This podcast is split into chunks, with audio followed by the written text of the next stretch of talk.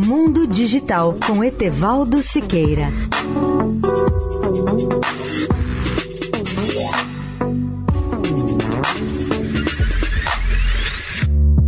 Olá, amigos da Eldorado.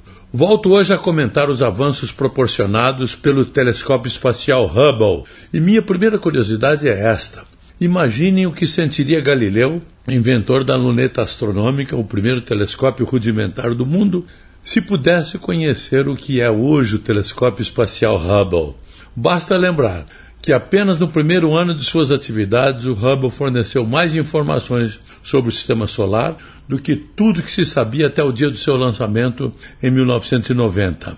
A contribuição do Hubble ao longo dos últimos 30 anos tem revolucionado a astronomia e a cosmologia, ao enviar a cada dia centenas de fotos de alta resolução ou vasculhar os planetas mais próximos ou as galáxias mais distantes do espaço cósmico, com o objetivo de captar imagens incríveis com as suas novas lentes e sua super câmera digital. Batizado com o nome de um grande astrônomo norte-americano, Edwin Hubble, que em 1924 descobriu outras galáxias além da Via Láctea, ao trabalhar com os maiores telescópios de sua época, como diretor do Observatório do Monte Wilson, nas proximidades de Pasadena, na Califórnia. Esse famoso observatório está localizado em um pico de 1.712 metros de altitude, nas montanhas de São Gabriel, próximo a Pasadena, noroeste de Los Angeles.